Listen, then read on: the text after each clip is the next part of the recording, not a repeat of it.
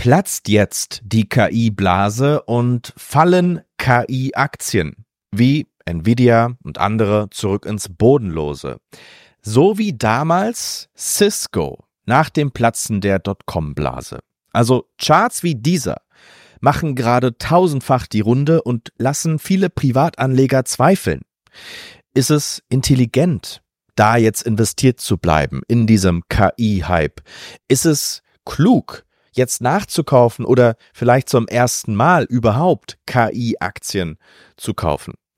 Wir schauen uns das mal genauer an und damit herzlich willkommen zur siebten Ausgabe von Makro Fokus, der wöchentlichen Marktanalyse. Abonniere gerne völlig kostenlos diesen Kanal, klick auf die kleine Glocke daneben, dann wirst du jede Woche neu über die neueste Episode informiert und kriegst einen frischen Blick auf die globalen Finanzmärkte. Zurück zum Thema, also diese Art von Vergleich, das ist nichts Neues. Reisen wir mal drei Jahre zurück in die Vergangenheit, als der deutsche Finanz-YouTuber Fugmann von vielen von euch liebevoll Fugi genannt, ähm, folgenden Vergleich anstellte zwischen Tesla und Cisco. Und ich habe damals vor drei Jahren entsprechend auf diesen Vergleich reagiert. Und im Grunde ist äh, Tesla ja unprofitabel, wenn es da nicht diese CO2-Zertifikate gäbe. Hier sehen wir mal einen Vergleich zwischen Cisco aus der Dotcom-Blase und Tesla heute.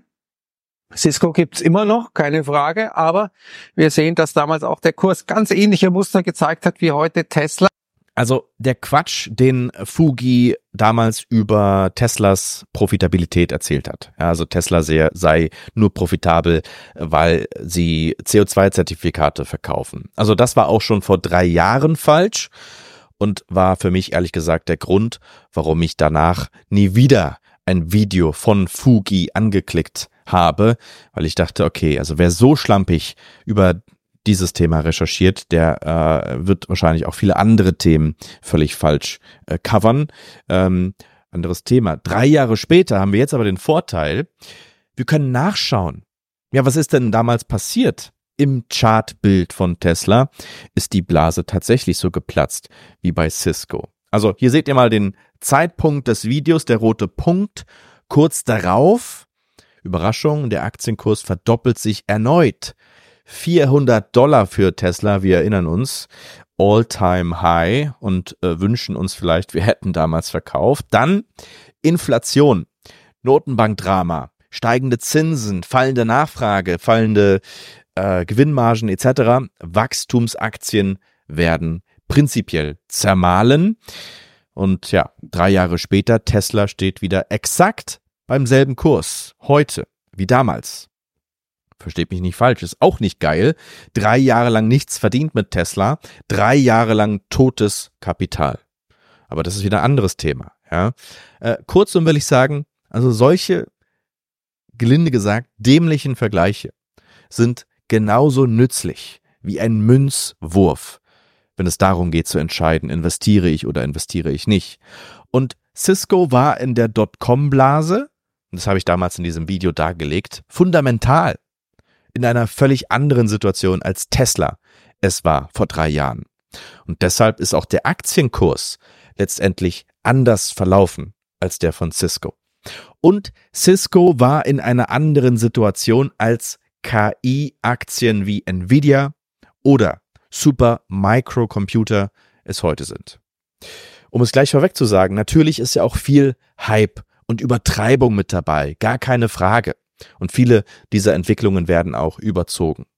So bin ich zum Beispiel in der 100x-Strategie Short gegangen auf Supermicrocomputer über einen Put-Optionsschein. In dieser 100x-Strategie könnt ihr übrigens auch direkt investieren über folgende ISIN, allerdings nur falls euer Broker den Handelsplatz Lang und Schwarz unterstützt. Ja, Lang und Schwarz, der Handelsplatz mit der attraktivsten Namensgebung der Welt.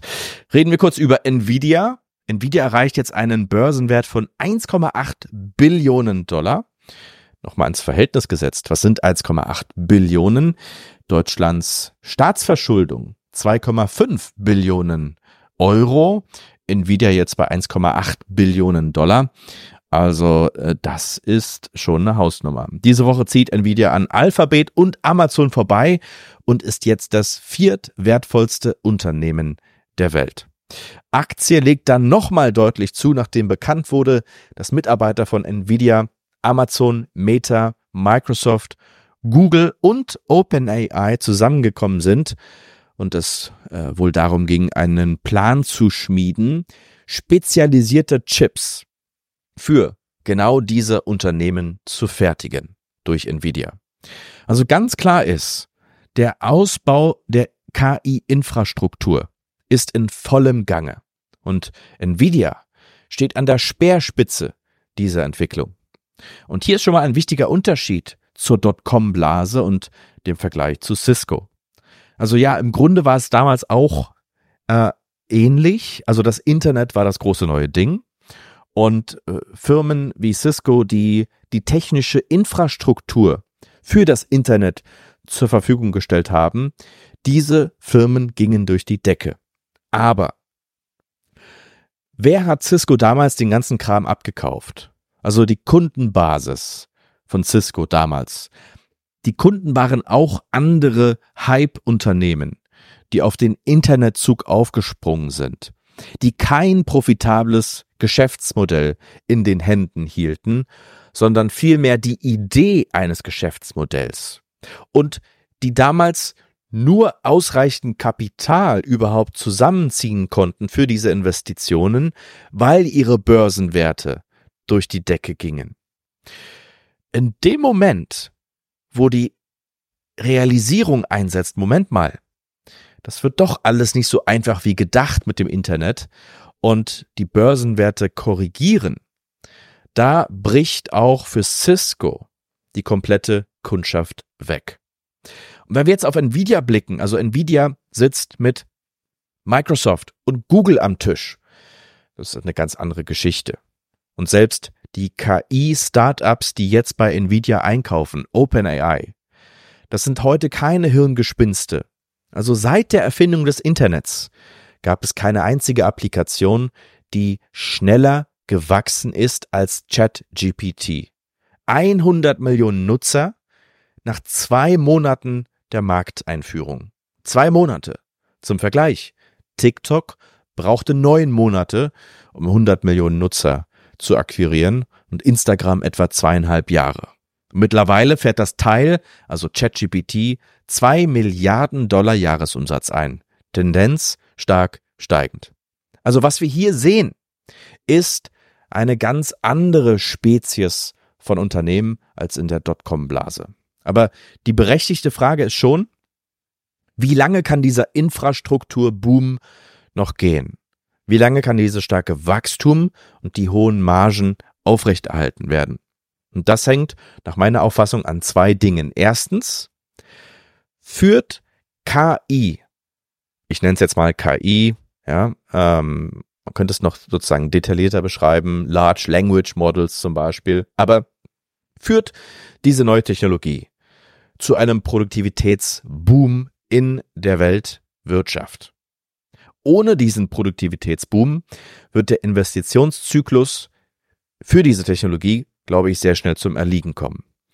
Und in Bezug auf diese Frage bin ich der Auffassung absolut ja.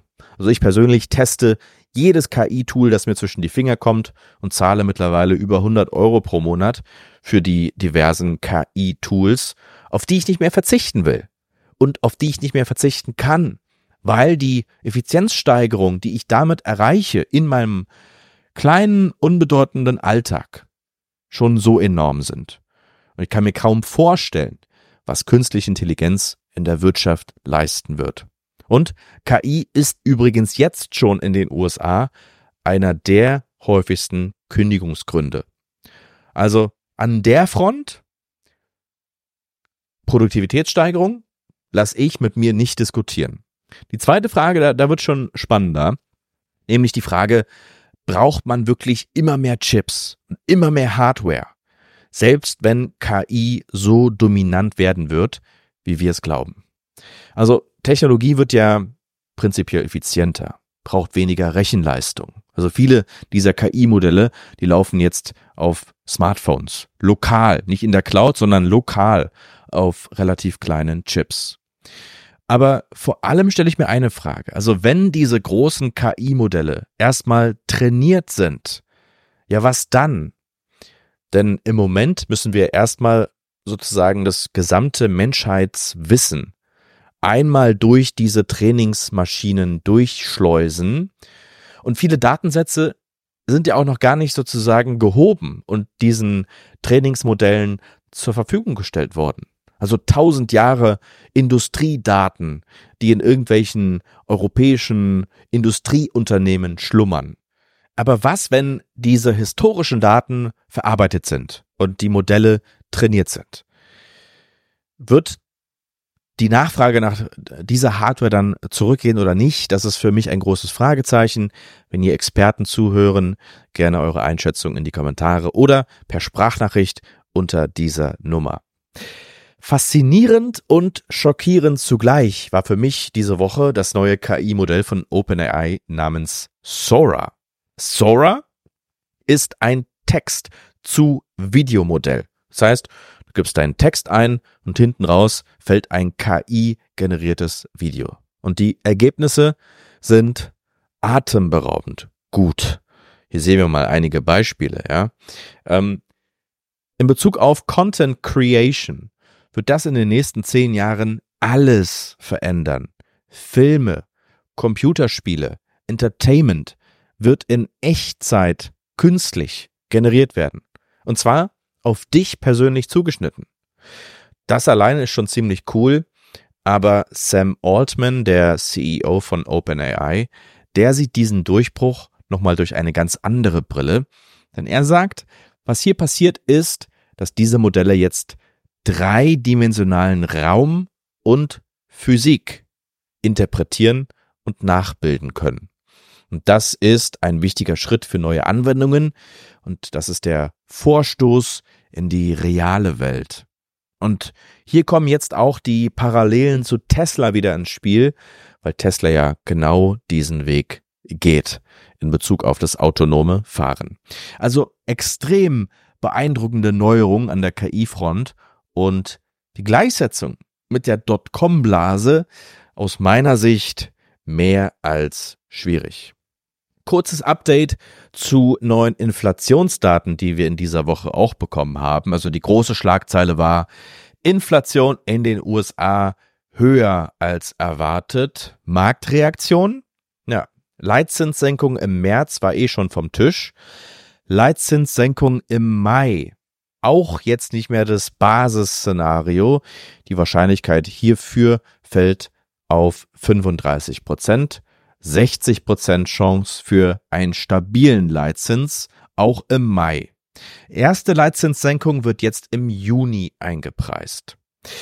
Dann aber ein Blick in die Inflationsdaten. Ihr wisst, auf diesem Kanal lassen wir uns ungern von den großen Schlagzeilen leiten, sondern wir versuchen äh, in die Daten zu schauen. Und der Haupttreiber und ehrlich gesagt der einzige Grund, warum die Inflation im Januar 2024 überhaupt höher war als in jedem normalen Januar vor der Pandemie wohlgemerkt, also seit der Pandemie ist alles irgendwie äh, ein bisschen wild.